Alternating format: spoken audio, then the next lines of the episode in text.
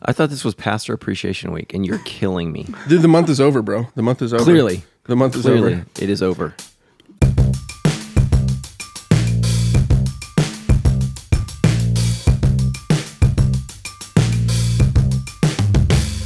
Well, hey, everybody, and welcome to The Debrief, a weekly Q and A podcast from your friends here at Sandals Church. I am Stephanie Keene. We got Pastor Matt over there, and I'm your host, Justin Pardee. Today, Pastor Matt is going to be bringing real answers to your tough questions from the Bible. You fired up and ready yes, to go? Yes, I am ready. All right. So before we get into these questions, of course, you guys know we got to share some of these wonderful reviews we've been receiving from you guys lately. Stephanie, I feel like you should drop this first one because it's so sweet.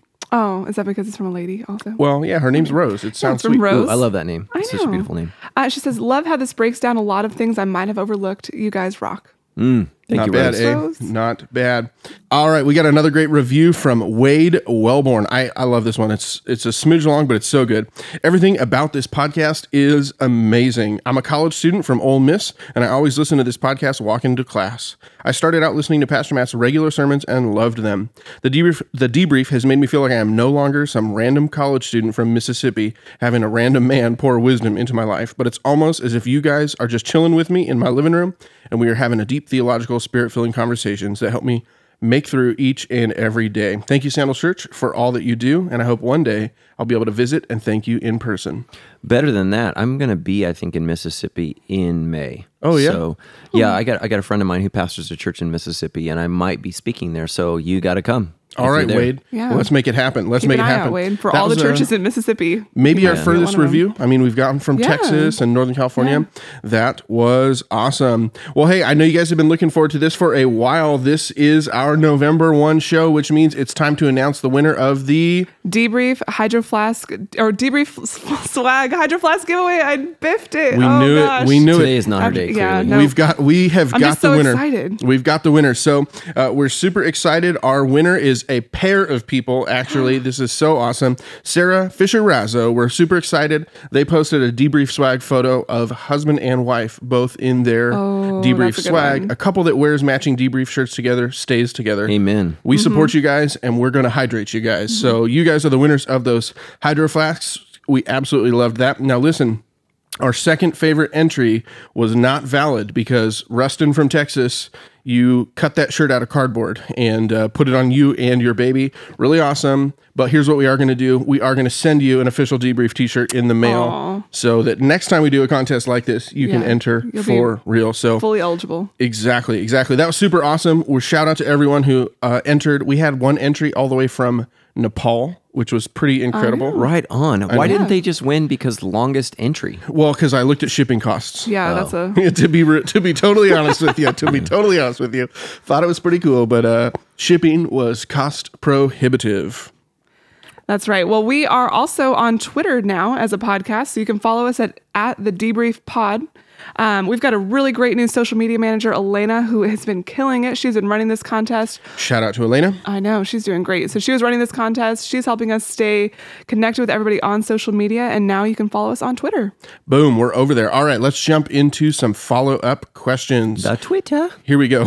tweet, tweet. The Twitter. All right. All right. First follow-up question, Pastor Matt, coming at you from Grace. She mm. says, my friend believes in God, repenting of sins, and death and resurrection of Jesus Christ. However, she does not call herself a Christian because she believes the Bible is simply a guideline to be a better person, not necessarily something to live by and follow black and white.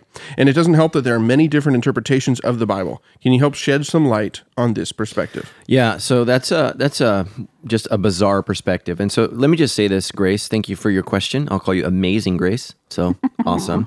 Um, you know, some people believe the truth of Scripture, and, and they they study Scripture like a map. Like you could study a map of California, but that doesn't mean that you've been to California, are a part of California, or understand Californians. And so mm-hmm. just because you can identify Sacramento, Los Angeles, San Diego, San Francisco, and you and you know cognitively, that is mentally, you know, the geographic landscape of California doesn't mean you're a Californian, doesn't mean that you are a part, you know, in our state or anything like that. And a lot of times that's the way it is with people, is they can identify uh, the geography of the Bible. I can tell you things about God, about the locations. I can agree to some right things, but they don't actually know God. And uh, so a person who says that I believe in God, I believe in repentance, and I believe in Jesus Christ, but I think the Bible is just a guidebook and it's not something that I need to live my life for, then they don't understand what's being said there. Mm-hmm. Uh, they can identify some things correctly, like they can pass a test, uh, but simply because you can pass a test about Christianity doesn't mean you're a Christian. And so I just would really encourage all of you to understand that, you know, the Bible is not some historical book to us. It is life itself. It reveals to us who Jesus is.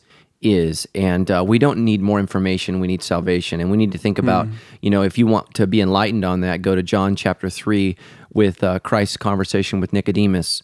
Um, Jesus didn't come to make us better students.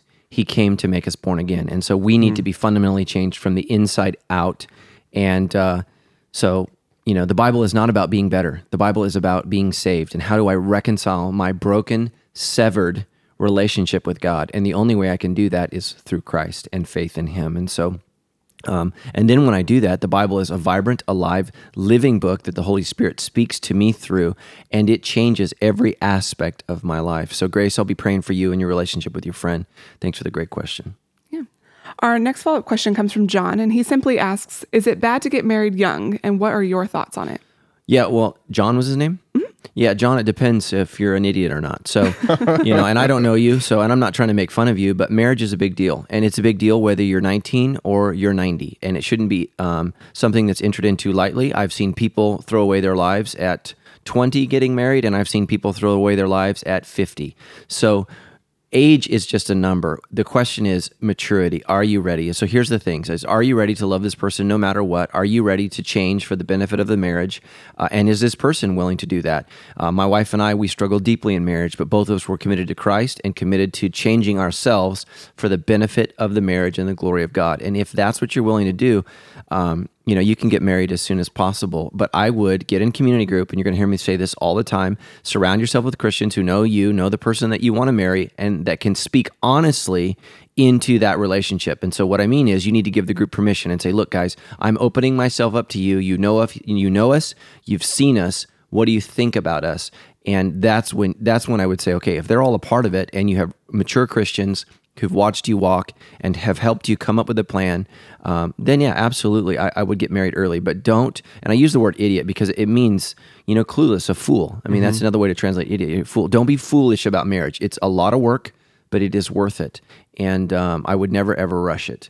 But again, a lot. Some people say you need to wait, uh, you know, until you're older to get married. And, and I and I watch older people be stupid all the time. So right. Okay, so we got one more follow-up question before we jump into Acts chapter twenty. This one comes from Angie, and it's based on your sermon this last weekend. She says, you talked about being called to a church and choosing your pastor wisely. Since having to move to Northern California in two thousand ten, I've been to many churches trying to find a church and pastor that enables me to hear from God, and I've yet to find one. I was attending one church, but it has now shut down completely. I've watched every sermon from Sandals since leaving in two thousand ten, and I'm still blessed and challenged by the messages. Sandals Church has always felt like home.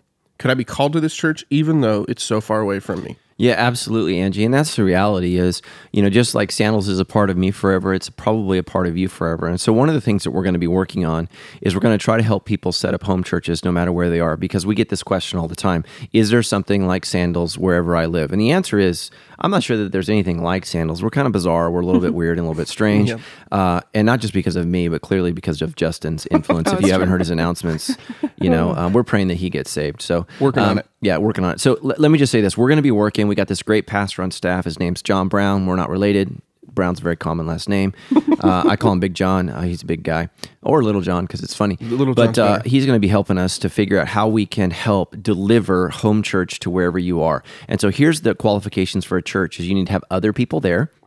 Um, and you're gathered there to submit to the leadership of Sandals Church and accomplish our mission and vision, which is to be real with yourself, God, and others. So it can't just be you and your buddies. You have to extend outside of your social network, because uh, if it's just your friends, that's not a church, that's a club. Mm. And we don't want to be a club. We want to be open to everyone who wants to repent of their sins and place their faith and trust in Jesus Christ. And so that's that's what we're going to try to do. And we're going to try to be working on that and figure out how to best help you uh, develop that wherever you are, because we have people all over the world, Nepal apparently, mm-hmm. that want to do this. And so it's our heart to help you. And now let me say this, there are great churches everywhere. Um, and I would always encourage you, you know, don't don't you know, Sandals is not the only church. There are amazing churches, even in Northern California. But if you feel like God's called you to Sandals, then we need to work on that and, and, and help make that uh, at least a possibility. So that's something that we're praying about, and you guys can all pray with me so that you can have Sandals wherever you are. So we love you, and technology is allowing us to do this, and so that's something that's amazing. Yep. Angie, we got your information, and we will be working this week to get mm-hmm. you connected and plugged into our team. Mm-hmm. All right, let's jump into Acts chapter twenty, and Paul is going to Macedonia and Greece. In uh, verses one through three, it opens like this. When the uproar was over, Paul sent for the believers and encouraged them. Then he said goodbye and left for Macedonia. While there, he encouraged the believers in all towns he passed through. Then he traveled down to Greece, where he stayed for three months. He was preparing to sail back to Syria when he discovered a plot by some Jews against his life. So he decided to return through Macedonia. So Paul is traveling all over again. It seems like he's specifically picking some places that he's going to. Why is he going this route in particular? Well, it, it doesn't tell us this why he's picking this route, but there are some influences. One is weather, one is availability. So it's not, it's not like nowadays where you can go to L A X and get a flight to anywhere you need to go. You got to find a boat that's going where you need to go. So he, he's got to pick and choose how he's going to get where he's going to get. I mean, traveling was an extraordinarily difficult thing back right, in those days. Right. So it was dependent upon the ship, it was dependent upon the weather. And in this situation, right, he has people that want to kill him. And so he's got to adjust, um, you know, which way he goes, because, you know, he's, you know, part-time travel guy, part-time Jack Reacher, right? He's got to, he's got, he's got to avoid people that are trying to kill him. Shout out to Tom Cruise, my crazy brother. But anyways, um, uh, you know, that, that's what he's got to do. He's got to do what he's got to do to get where he feels like God's called him. And, and so we know in this chapter that he feels like God's calling him eventually to get back to Jerusalem. Mm-hmm. Okay. So we're going to keep going. It says, several men were traveling with him. You know what, Stephanie? Why don't you read these? Because we got a oh. wonderful batch of names. Okay. Yeah, this is a hard one. I see how this is. Okay. They were Soapter, son of Pherus from Berea, Aristarchus and Secundus from Thessalonica, Gaius from Derbe, Timothy, and Titius and Trophimus from the province of Asia. Yeah, you're feeling bad. I, I feel like I walked into that I have this great book in my office, and it's called How to Pronounce oh, Biblical Names. Thanks for sharing it with yeah, me. I really appreciate that. You should have read that. It before the show. Um, so they went on ahead and waited for us at Troas. After the Passover ended, we boarded a ship at Philippi in Macedonia, and five days later joined them in Troas, where we stayed a week.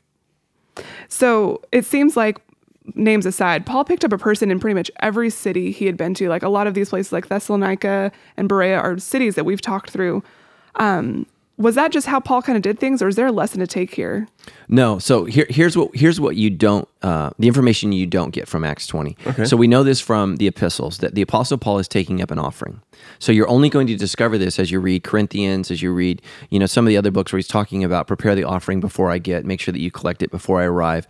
And so he also tells us in Corinthians that he's doing everything possible to be above board with his offering, because it's a large sum of money. And so what I believe these people are is they're representatives from every church that gave and from every area that gave. And mm. so they are traveling companions that are making sure that the money that has been collected, which is now a huge sum of money, is in fact going to go to the church at Jerusalem.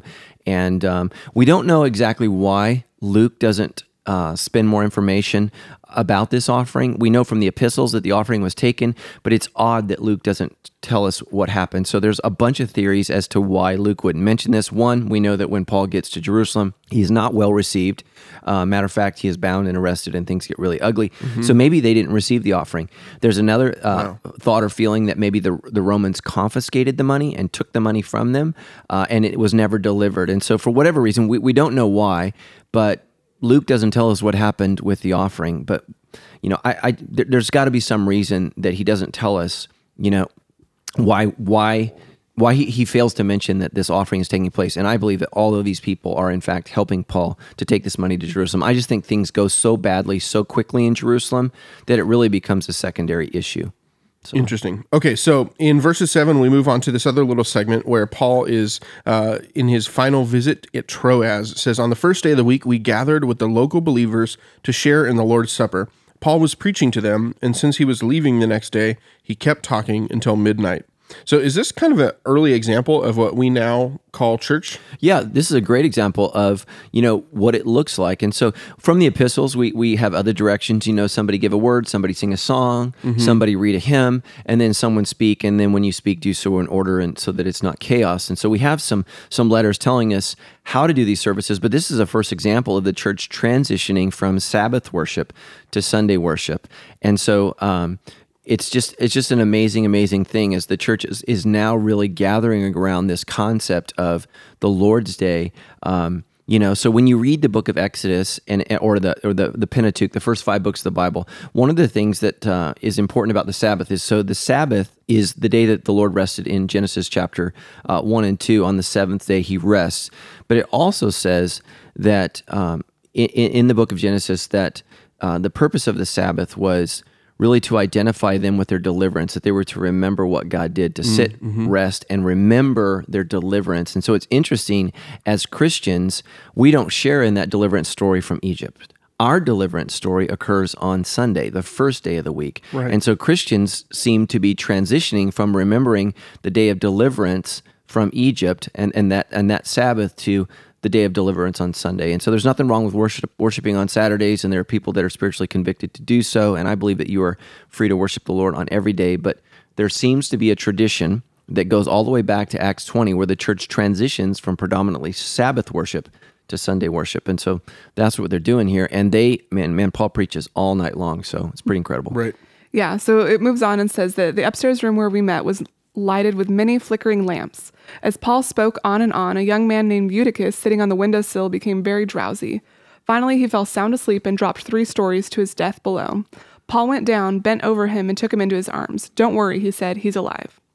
So this is a miracle, right? Yeah, absolutely. Okay, because the way that Paul sort of says, it seems like Paul kind of knows he's alive already. What's happening here? Yeah, so the N L T, which I love, I use the New Living Translation every week, really doesn't do a good job of demonstrating what happened. And so you don't have to speak Greek, maybe pick up an N A S B uh, or an E S V translation, and what it's going to tell you is that Paul lays on him, which really reminisces of Elijah and Elisha and the way that they do the miracles in the book of Kings. Hmm. And so... Um, I mean, this is a desperate plea for help. Paul's freaking out. This is not what he wants. This is not what he wants to have happen. He has one day to preach, right? Yeah. I mean, talk He's about a bad day. One day to preach, and and you kill a guy rather than see somebody being saved. And so he throws himself on the on, on his body, and I think he's crying out to God, and then shouts, "There's still life in him. He's okay."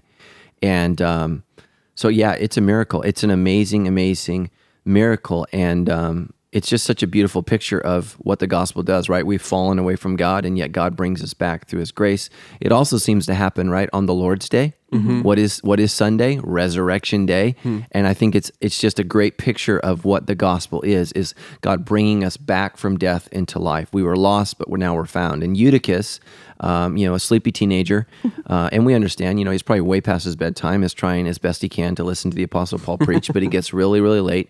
And he totally falls asleep to his death, unfortunately. He probably moved to the window to get some fresh air because with all of those torches, there's going to be a lot of smoke in the room. And uh, that was a bad move. But that's what kind you do when you're young. Kind of reminds me of uh, my five-year-old last night trick-or-treating. He just got so tired, his feet were tired, and he just started aimlessly walking along the sidewalk out in front of car. You know, like we had to yeah. keep him safe uh, yeah. with how tired he was. You should have named him Eutychus. Yeah, maybe maybe uh, that'll be a little nickname. It'll be super casual to say around the house. Oh, yeah. Okay, so then they go back upstairs. Paul continued talking to them until dawn, and then he left. Meanwhile, the young man was taken home. So this sermon went on and on throughout the night. Now, that seems pretty intense. Is what, do you think this was common? No. No, okay. I think it was something that was unusual because Paul only had one day. And so he's going to tell them everything he can before he has to go. And he realizes is he's not going to see these people again. And so he's got to tell them everything he can and that people understand, look, this is a once-in-a-lifetime opportunity. I mean, can you imagine if the Apostle Paul showed up at our church? I'd right. listen yeah. as long as he wanted to talk. I want to hear mm-hmm. every single thing he has to say. And so, so no, I mean, that's why it's in the Bible. It's because it wasn't something that was normal. This was an extraordinary event that took place, both the raising of Eutychus from the dead and the sermon that seemed to go on forever. Totally. So then it moves on and says that Paul had decided to sail on past Ephesus. So Paul has left now and is sailing on. It says he didn't want to spend any more time in the province of Asia. He was hurrying to get to Jerusalem, if possible, in time for the festival of Pentecost. When he landed at Miletus, he sent a message to the elders of church at Ephesus asking them to come and meet him. So first of all, what was the festival of Pentecost? Yeah, so Pentecost for us as Christians is the birth of the church. Mm-hmm. But uh, it, the Pentecost is the Greek name for the Jewish um, holiday Shavuot. And so Shavuot is the uh, festival of feasts. So it's fifty days after Passover. It is the festival of, you know, the first harvest of the spring. So, you know, think about maybe right around June, May, somewhere around that time. You have this incredible festival, right? Things are blooming, things have grown, and you're reaping your first harvest.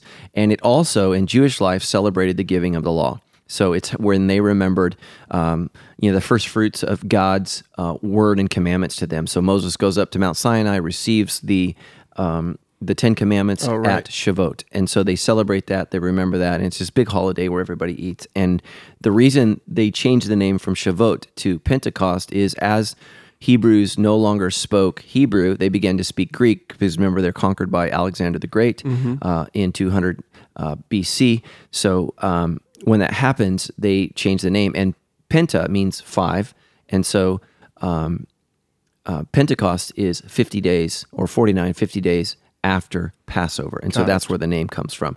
But for us as Christians, it is at Pentecost in Acts chapter two where the Holy Spirit falls, and the church is birthed. And so we celebrate Pentecost as the birth of the church. Mm-hmm. That's our birthday. Got when it. we when we became uh, really a, a living entity dedicated to the mission and life of Jesus Christ. So, okay, so this whole next section, um, kind of the closing of Acts chapter twenty, is this pretty awesome letter that Paul writes to the elders in Ephesus, and he just says some really profound things. Uh, verse twenty, he says, "I never shrank back from telling you what you needed to hear, either publicly or in your homes." So, man, how can we be more like Paul and develop just boldness in sharing the truth and love, but then at the same time, you know, trying not to alienate people that don't want to hear what they need to hear? Yeah, so let, let me back that up a little bit. So that's where we need the backup thing, you know, beep, beep, beep, beep. Okay, let's back that up. Working on some sound yeah, effects. Working on the sound effects. But until then, Kelly, I'm going to provide the sound effects. Oh, so yes. Here's what we need to understand is, here's one of the things that's so cool about Acts twenty, is it's most like the epistles. So most of Acts is describing the Apostle Paul speaking to non-believers mm-hmm. and, you know, uh, giving arguments for his faith in Christ. Yeah. So the epistles are letters to the church. So what Paul is doing right now, and we need to all understand this, is he's talking to believers. These are people who've been discipled. And so he's saying, I told you everything you need to know. I have not failed to preach the gospel to you. And so we need to understand that there's a difference Uh, between how we speak to those who claim to be Christians and those who aren't Christians. And so Paul's boldness um, is preaching in a context where, A, people have come to hear the gospel. And so that's one of the things that I think that, you know, people misunderstand. Like when you're at a football game or a ball game right. and somebody's preaching with a megaphone, nobody's come to hear you preach. Mm-hmm. All you're doing is annoying people. What you need to do is create a platform where you can invite people to come hear what you have to say. Right. That's when you need to preach. You don't just need to annoy people. And, and really, because I think what you're doing is people tune you out. And what they're saying, what you're actually doing is helping them to think that the gospel's irrelevant. So we need to be very, very careful in the way that we preach to um, non-Christians. And for that example, we need to go back to, I believe it was Acts seventeen, when Paul speaks at Athens, right? Doesn't quote scripture, yeah. says, hey, I see you have a God here. Uh, and then he's given an opportunity to speak later. And so he speaks more boldly the second time. So what we need to do is, first of all, it's amongst our Christian friends, we need to speak boldly, and we need to tell them what they need to hear. Don't hold back, because even Christians can wander from the faith and get in real, real trouble. So we need to speak boldly to each other, boldly in community group, boldly, you know, in our friendship groups. Hey, man, I'm worried about where you're going, what you're doing. You need to be concerned. I'm concerned about your lifestyle. And so that's what Paul's saying is, when I was with you, I told you everything you needed to hear. And the boldness really was in the simplicity of the gospel. It wasn't in its complexity.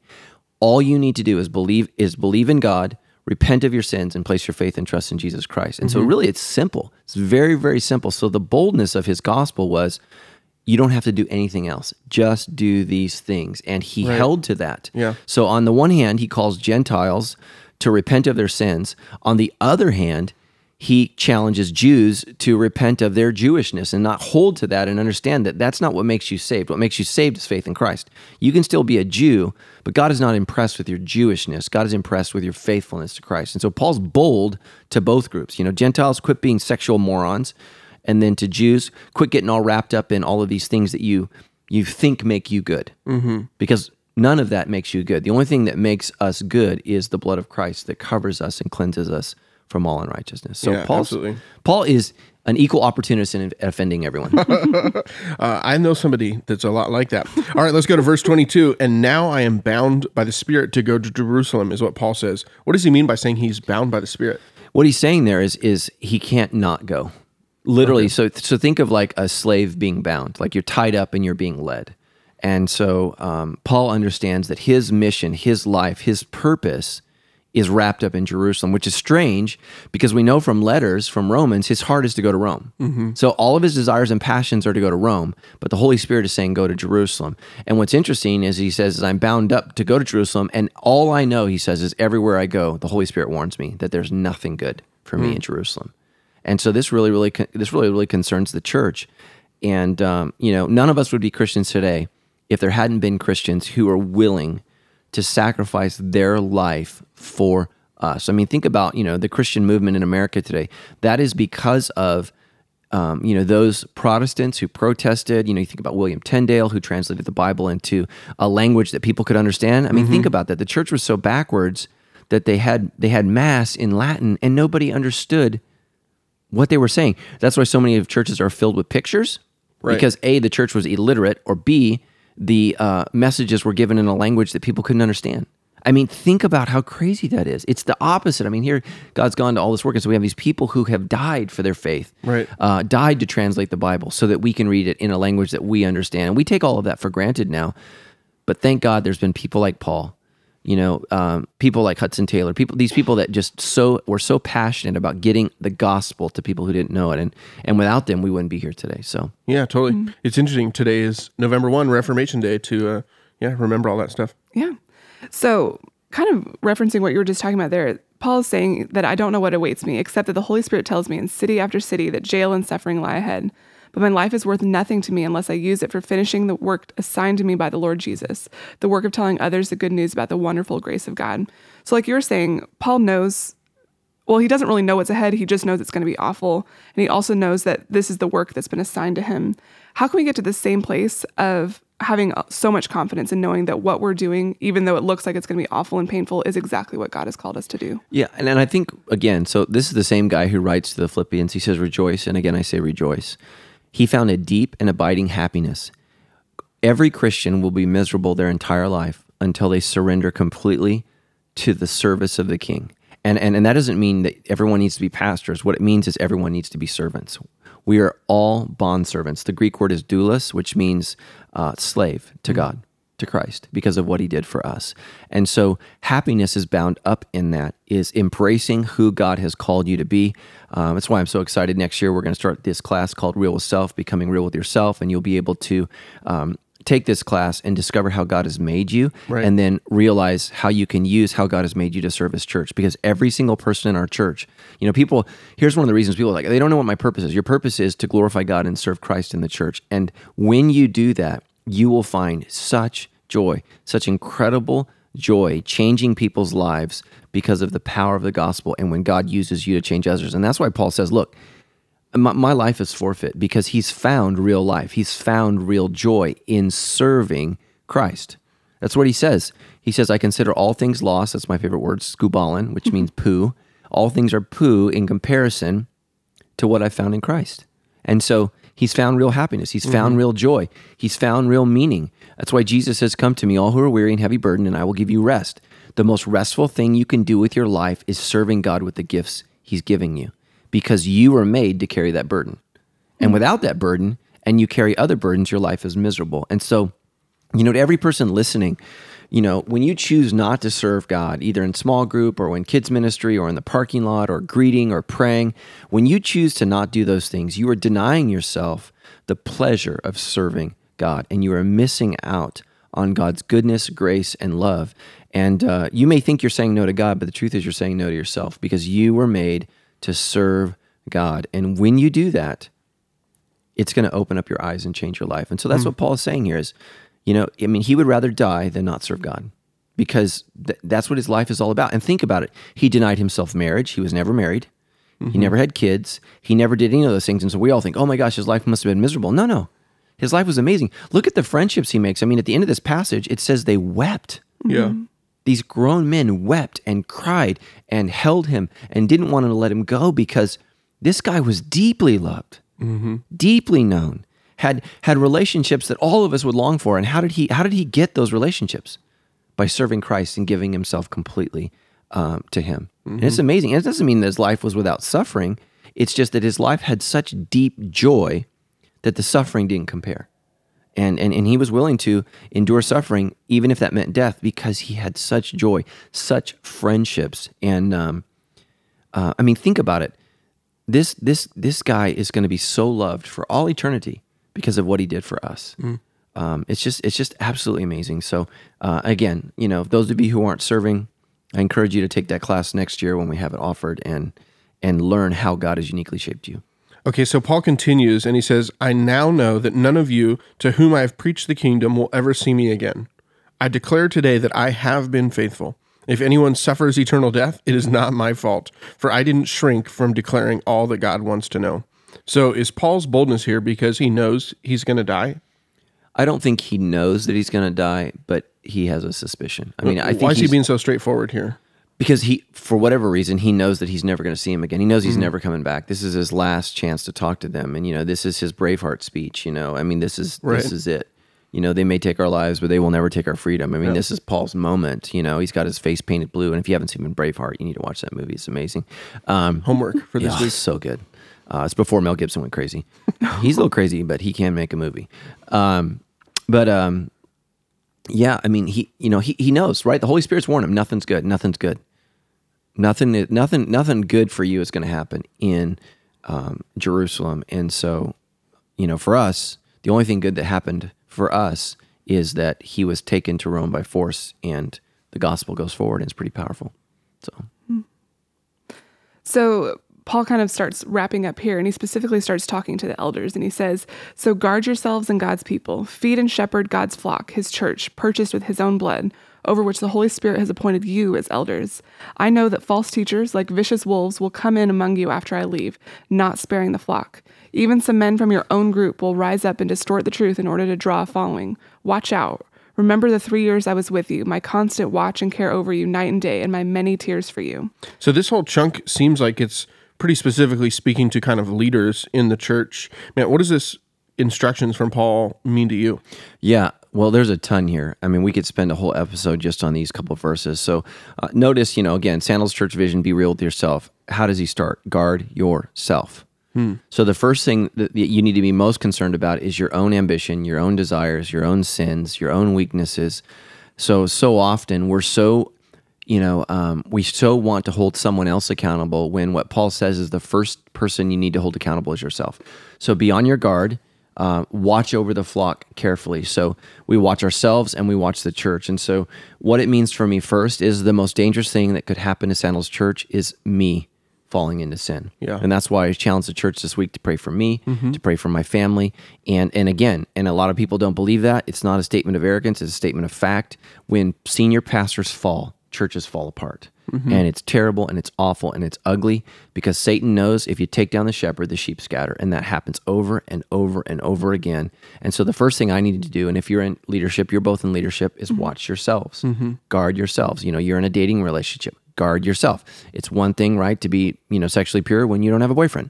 It's another thing to do that when you do. And so guard yourself, guard yourself. You know, even us as married men, we got to mm-hmm. guard ourselves. We got to watch ourselves. We got to be careful. Absolutely. So that we don't stumble, we don't fall. Yeah. I mean, Paul talks about this in one of his letters where he says, I, I've run the race, I've been faithful, and I've guarded myself so that I don't become disqualified. So sometimes you can become so focused on saving everyone else. You know, it's like maybe, you know, you go to the doctors and you got this overweight guy who smokes telling you you're overweight and you need to quit smoking. Yeah. How does a doctor get there? Mm-hmm. Well, their profession is made on watching everyone else, and they haven't watched themselves. Mm-hmm. And so sometimes, you know, doctors can be very, very physically unhealthy, psychiatrists can be emotionally unhealthy, and pastors can become immoral. So you have to watch yourself first, um, you know, and not and not slip into something. So, um, you know, there's just a, there's just a lot here. He says, you know, guard guard the flock which God, the Holy Spirit, has entrusted you to. And so again, so God, you don't choose to watch over the church, but the Holy Spirit picks you, and then you choose to answer that call or not answer that call, but the Holy Spirit selects you. So he's saying, you know, the Holy Spirit has picked you guys, and that's interesting.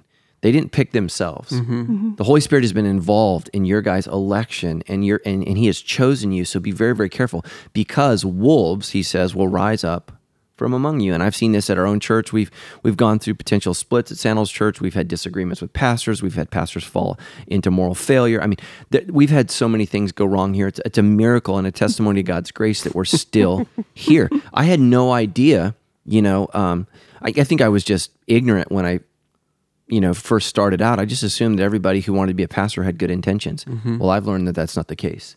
That mm-hmm. some people, um, you know, are wrapped up in their own desires, their own passions, and they have their own areas of woundedness that just tweak them.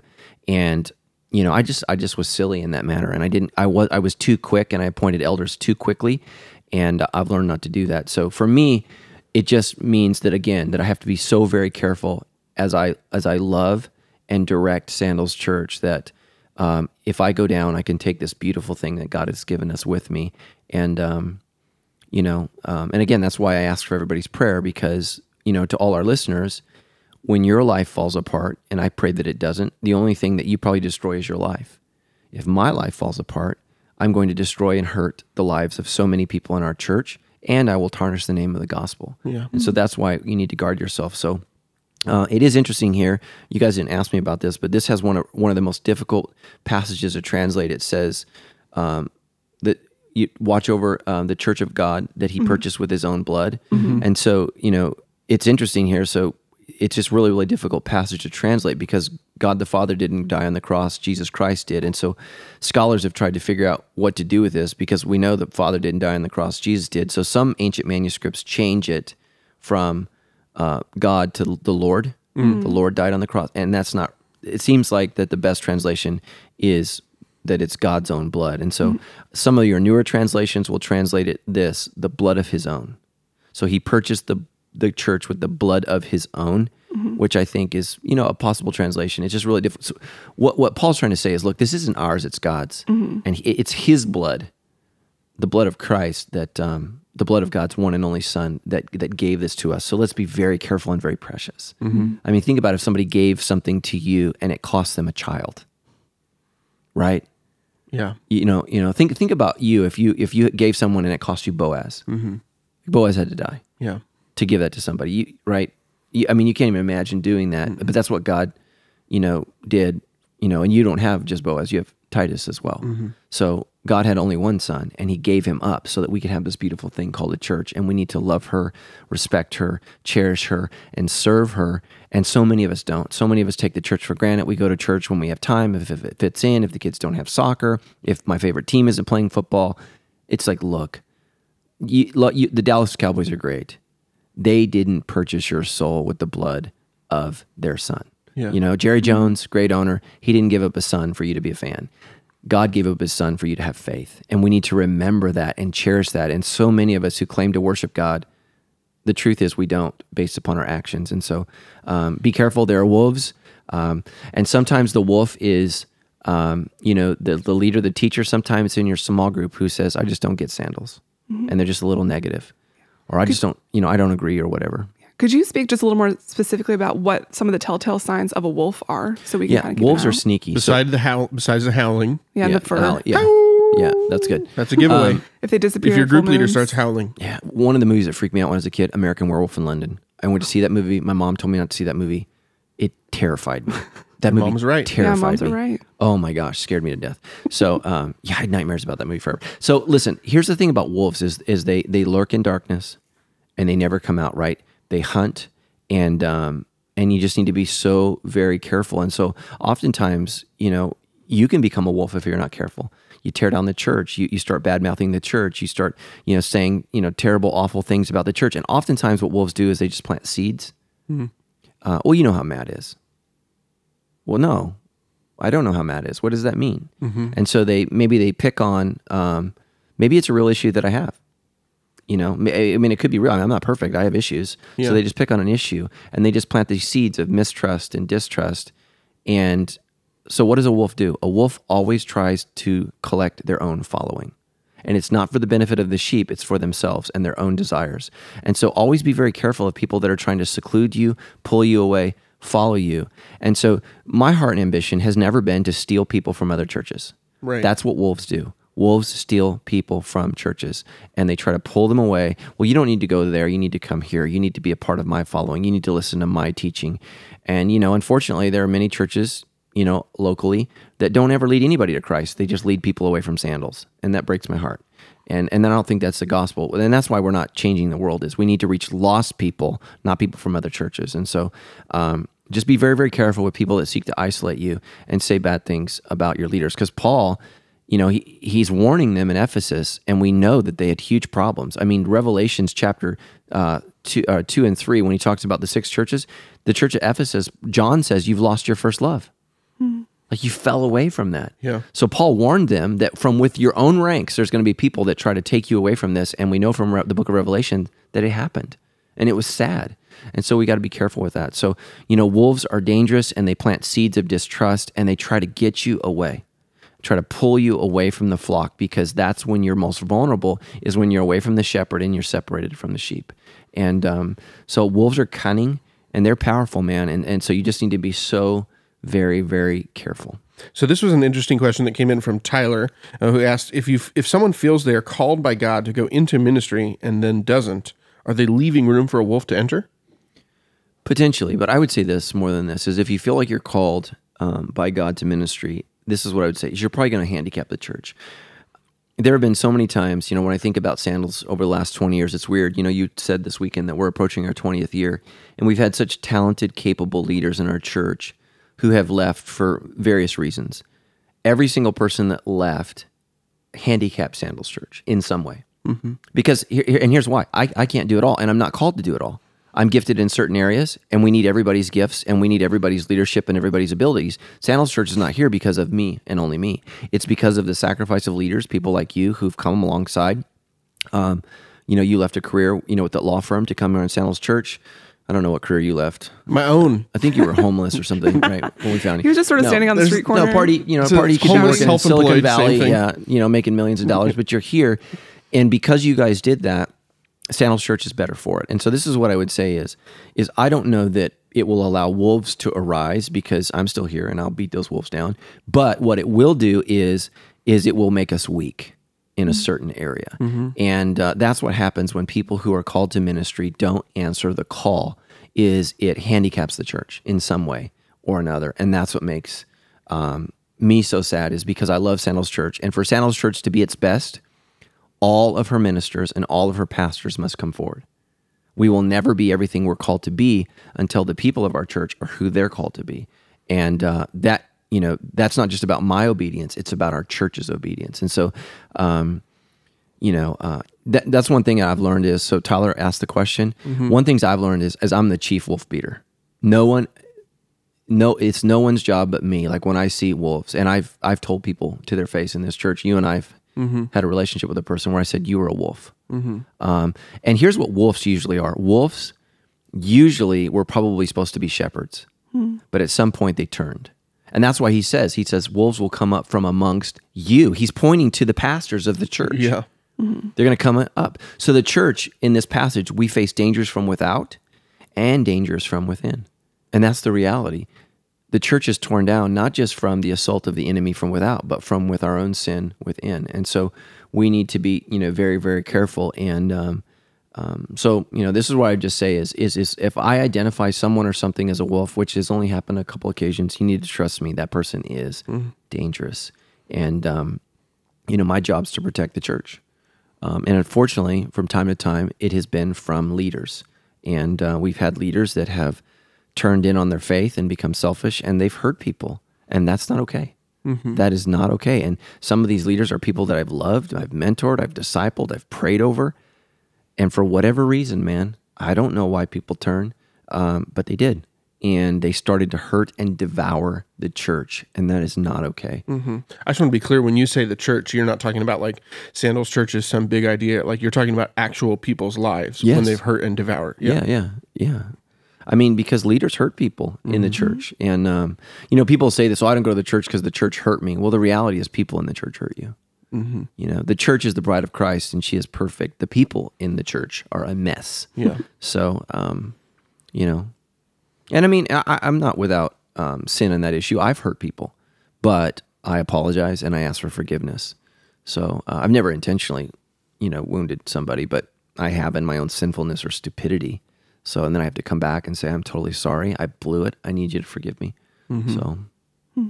I mean, I have to do that, Stephanie, like every other day. It's, it's embarrassing. True. Yep. It's okay. I've learned to forgive. Yeah. So. You've learned to forgive. Yeah. Yes. She's so righteous. Mother Teresa here on The Debrief. Oh, there you yeah. go. Um, so Paul starts wrapping up here and he says that now I entrust you to God and the message of his grace that is able to build you up and give you an inheritance with all those he has set apart for himself. What does Paul mean here by an inheritance? Well, let's go back to that, is that he believes that he's entrusting them to the Holy Spirit. I mean, think about that. Think of that as a parent. Mm. You've discipled, you've led your kids. They're now growing. I got two daughters. Uh, you know, my wife was all weepy last night because it was the first time in our family that we weren't together on Halloween. Mm. Which I'm a dad, didn't faze me at all. Sure. My wife's in tears when we go to bed at night, mm-hmm. you know. But as a parent, I have two daughters in college. We're entrusting them to the Holy Spirit because ultimately they're his kids and he's going to guide them and he's going to watch over them. And so I think that um, that's what Paul is saying here is I've done everything I can. You are now in God's hands. And those are good hands. Mm-hmm. And I'm going to entrust that to you. What was your specific question that I did not answer? What does Paul mean by an inheritance that he references there? Yeah, read it to me again. It says that now I entrust you to God and the message of his grace that is able to build you up and give you an inheritance with all those he has set apart for himself. Yeah. I mean, this is, you know, um, I don't know what it was. Do you, do you ever do you ever look at stuff you shouldn't on the internet? And I don't mean like porn or something like that. Sure, yeah. But like last night, I don't know why I did, but I, I got on this website and I looked at the richest person in every state. I, I just did. And and just so you guys don't know, the Walton family, they're the richest person in like four states. Oh, like really? Missouri, uh, Arkansas, and even Texas. The, the one family, uh, the richest people in multiple states. Crazy. It's just amazing how wealthy Walmart is. And I just, you know, he just bums me out. I'm like, what have I done with my life? And some of those guys are younger than me. Oh, yeah. You know, some of those tech giants are younger than me, and they're worth like five, ten, fifteen billion dollars. And I'm like, I have a mortgage. And it's just like, uh yeah. Well, our job as Christians is not to be rich in this life. What Paul is saying is you are going to be unbelievably wealthy in the next life. Mm-hmm. Mm-hmm. God is going to bless you, and God is going to take care of you. And, um... right in Luke, he says, whatever you give will be pressed down, shaken together, making room for more and more. You cannot outgive God. And so in the next life, which by the way, for those of you who are new Christians, is not heaven forever, it's a new earth. So it will be a physical, tangible, real place like this where we will be extraordinarily wealthy because we are heirs. So think about the Walton family. Why are they rich? They didn't do anything. Yeah. They didn't do anything. Their grandpa had a great idea. I'm going to sell you know, crap cheap, and and and, all, and everybody wants crap, right? So, and, and if there's people that work at Walmart at our church, we love you, and please keep tithing with all that Walmart money. Yes. Anyways, um, but think about it. They are the wealthiest people because of what Grandpa did. Mm-hmm. And that's, we are the wealthiest people because of what Jesus did. Yeah. And so we're going to share in that. So he's saying, stay faithful. And remember, Ephesus was an economic center, and a lot of these people had said no to extraordinary wealth, because they became Christians, which is what happened in Acts nineteen. The whole economy is in an uproar in Ephesus because everyone's converting from worshiping Diana to Jesus. And so now they're not, you know, buying the booby statues that Stephanie loves so much. Um, uh, there it looks like a set of grapes on the front of a woman because multiple breasts was considered fertility, whatever. I remember. Yeah. Anyways. So there are no two episodes that are going to reference this. Yeah. Sweet. It's Ephesus. I've been there, man. I've seen it. They were, they were fascinated with uh, genitalia in Ephesus. So a lot of the ancient statues had all kinds of enlarged areas. Let's just say that. All right, fair enough. Yeah, um, but uh, we have an incredible inheritance. I just made Justin blush. That was hilarious. uh, and so let me just say this. You know, everything you tithe, all these things you've said no to yourself, um, you have no idea what God's going to do for you. And and Paul promises that, right? He says this, I know in whom I have believed and I have trusted, and he is able to keep what I've given him. And so Paul believes that his investment in Jesus will pay off, and you need to know that as well. Yeah, you can tell the very end of the chapter closes in verses uh, thirty-three, he starts and he says, I have never coveted anyone's silver or gold or fine clothes. You know that these hands of mine have worked to supply my own needs and even the needs of those who were with me. And I've been a constant example of how you can help those in need by working hard. You should remember the words of the Lord Jesus. It is more blessed to give than to receive. So right here, Paul's quoting Jesus, but There's no record of Jesus saying this in any of the Gospels that we have. So is he paraphrasing? Is he kind of making that up? Well, he's not making it up. No, no, he's okay. Apostle Paul. Yeah, no, no. So this is an apparent saying of Jesus. So the book of John ends with, I've not told you everything about Jesus. If that were so, there, you know, the, you, the book would be without end. Because imagine, everything that Jesus said was God's word. Mm-hmm. I mean, when he said, um, it was inspired. So, so yeah, this is just one of the teachings of Jesus, and I believe it's a real teaching of Jesus that probably flowed around through oral tradition, but for whatever reason, Matthew, Mark, and Luke, John, I mean, it didn't fit what they needed to tell us about Jesus, but Paul knew about it, and apparently, so did the church at Ephesus, because he said, you should remember, which means mm-hmm. what? They're not hearing it for the first time. So this was a teaching of Jesus that they had heard about, that they had known. Uh, the scriptures aren't written yet, and so he says, hey, listen, it is more blessed to give than to receive, which, by the way, is what Christ did, it's what Paul did, it's what we're called to do. We are to give ourselves for the kingdom, our finances, our time, our love, our energy, our devotion, and our abilities and gifts, and we give that to God, and that's the blessing. It's not what we get out of it, and pastors should model that first. Um, you know, my, my ambition is not to be rich or wealthy. That is not my heart's desire. It's to serve the Lord and to serve the King, and I have spent my life building Sandals Church because I believe that's what God called me to do, and um it's not for my benefit, it's it's for the Lord's. And, um, you know, Sandals is is a multi-million dollar operation. It is. Mm-hmm. You would not know that I run a multi-million dollar operation based upon my lifestyle or income, mm-hmm. because that's not my passion and my heart's desire. And there are some pastors that fixate, you know, on finances and being wealthy, and I don't I don't think that's the call of the gospel, and, and I think it's a tragedy, um, because... You know, God's call for my life is not for me to be rich. It's for me to be rich in relationship with Him and to be blessed by Him. And, um, you know, there are other people in our church that are called to be rich so they can help finance this church and help us accomplish the mission and purpose of, of Jesus Christ. And, and if you are rich and you're listening, that's why God gave you all that money. It isn't to buy a second car or a third house or all of this other stuff. It's to finance the church and help the church, help poor people who can't give in that way. And that's why God has continued to bless you in that area, is so that you can be a blessing to Him, and um, that's what Paul did. So he's a man of integrity. Mm-hmm. I've also heard people use passages like this where Paul talks about how he worked really hard, made his own way. I've heard people use passages like this to say that missionaries who are on the field should be working while they're there rather than raising support, or that pastors should be working right. another job instead of being supported by the church. What's he actually saying? You've heard who say that? I've heard like people reference this when they talk about missionaries, like missionaries should all have jobs on the field yeah. rather than raising support. Okay, or... so here's the truth is you, you you have to do whatever it takes to spread the gospel. Mm-hmm. So if that means you have to get a job, you get a job. When I planted Sandals Church, I had a job. Tammy had a job. Why did we do that?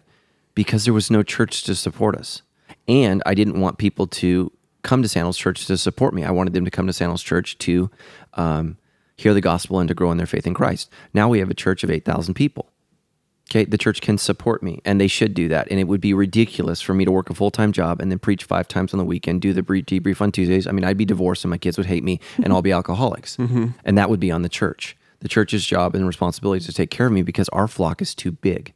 So here's what I would say is you need to do whatever it takes. You know, if God's called you to do something and there is no support, you got to go. You got to go and you got to support yourself. If you can raise support, that's great. Do that. I mean, I, I support five missionaries. I think that's fantastic. Mm-hmm. And I want to be able to do that. And I want them to accomplish their mission. Um, so, so do whatever it takes. Paul actually says that he did a disservice to some of these churches because he didn't have them give to them. Mm-hmm. And what that meant is they didn't honor him and they didn't revere him in the right way. And he actually says it was the wrong thing because he withheld a blessing from them and they weren't allowed to do that. Look, right? Remember the words of Lord Jesus, it's more blessed to give than to receive. So if you don't give your people an opportunity to give and support you and bless you, then you're not remembering the, the words of the Lord Jesus. It's not just for me to give and be blessed, it's for you to give and for you to give and be blessed and for anybody else who wants to give and be blessed. I mean, the blessing is in the giving. And so people that, you know, support us, all three of us are on staff here at Sandals Church, and it's the primary uh, income, the way that we earn income. All the people that support us in that are blessed. Mm-hmm. And for us to not allow them to do that, they're not they're not blessed. But in the same way, I give to missionaries and I, I tithe to the church and we give to the building programs and we do everything else because I want to be blessed and I'm a part of that. I don't just, you know, live off the tithe. Tammy and I tithe and, and we do this. And so I think that, you know, Christians get caught up in certain things and, and it's just ridiculous. Do whatever it takes to reach the gospel. And that's what I believe Paul did. If Paul had to work, he wasn't going to not preach the gospel because he had to work. He would work all day and he would preach at night. That's what he would do. But when he had the opportunity, and as soon as the church has the opportunity, so, you know, this week we read um, you know, First Timothy five seventeen, it says that you should pay well the elders who preach and teach. You should you should pay them well, and you should take care of them. The, he's the same guy. So he said both. Mm-hmm. So if you are able to take care of those who preach and teach and lead, then then do that. And so I, I'm blessed to be able to spend all this time studying the scriptures and learning the gospel so that you guys can go to work, and then you can be blessed in that on the weekends. Uh, it doesn't do you any benefit if I don't get to spend any time in the Word and I have to go with what I learned last year or the year before. That doesn't help our church. We need a fresh word from the Lord. So Christians have all kinds of opinions on that. I would say do whatever it takes.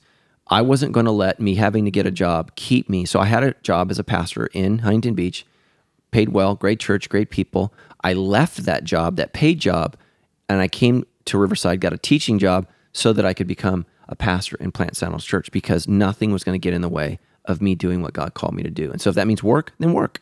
So that was a long answer. Well, it was good stuff. It was yeah, good stuff. Good. And that was a, a good chapter of Acts chapter twenty. Next I week we'll it. be moving on to Acts chapter twenty-one, which is uh, really cool, super exciting. And hey, listen, as we close out the show, I want to thank you guys so much for listening, for uh, every week sharing the show and supporting the show. And um, I- I'm pretty excited. We have got really big plans for, um, I don't know if we can call it the Debrief two point oh, this whole new era of the Debrief that's going to start coming online in twenty seventeen. And next week is episode forty, and we're excited to start sharing with you guys some of the plans that we are moving toward um, with the new era of the Debrief. And And with all of that going on, listen, we'd love to ask you guys to support the show, especially those of you guys who are listening every single week, are a regular part of uh, our family here on The Debrief, and you're not a part of Sandals Church. Uh, we'd love to invite you guys to support what's happening here. If you go to sandals church dot com slash give, you got a whole bunch of options there. If you want to make a one-time gift, that'd be super awesome. If you want to set up a, a recurring donation, that would be super cool. Man, I crunched some uh, some numbers, and if every single person who listens to The Debrief gave like a dollar per episode, not only could we cover all of our costs, we could plant one or two new Sandals Church locations every single year. Now, obviously, all of our listeners are not giving a dollar an episode, so that's never going to happen. But if you're willing to help support the show by going to sandals church dot com slash give, we uh, would appreciate you being a part of what God is doing here through our church. If you are a part of the family, man, grab one of those Debrief t-shirts. Christmas is coming up. Get a sticker for your kid. Uh, however you want to do it. Just all that stick goes. Stick it on your kid. Oh, yeah, exactly. Stick it on your kid. All that is helping out. And uh, if you don't want to do any of those things, it doesn't work out, just go ahead and Um, share the post on Facebook. That'll work with us. That's right. And if you have questions you want to get here on the show, you can send those in through a message on Facebook, or you can go to debrief dot show, click the big red button that says ask a question. All this information can be found online at debrief.show slash 39. And Stephanie, we, it's time for Learning Christianese. Learning Christianese. I think I'm learning Christianese. I really think so. Learning Christianese. I think I'm learning Christianese. I really think so. That's right. This week's term of the week is bounce your eyes. Pastor Matt, what does it mean to bounce your eyes? Oh my gosh, that's so great. So what it means is if, and I think it's for guys mostly, yes, but it can be maybe for girls who have uh, are, are visually disabled when it comes to their faith in Christ. Um, yeah. Uh, what it means is if you see some, you know, like if I'm married, I have an amazing wife. She, I love her. I don't want to be married to anybody else. But if my eyes catch a very, very attractive woman coming my way, and I acknowledge that she is beautifully created in the image of God, I look at her for a moment and then bounce my eyes and I look somewhere else. I, I look away. I don't stare. I don't glare. I don't start drooling. Don't sneak a peek. No, I don't do that. So yeah. That's what it means when yeah. you hear bounce your eyes. Yeah. I guess boys, be on guard. Mm.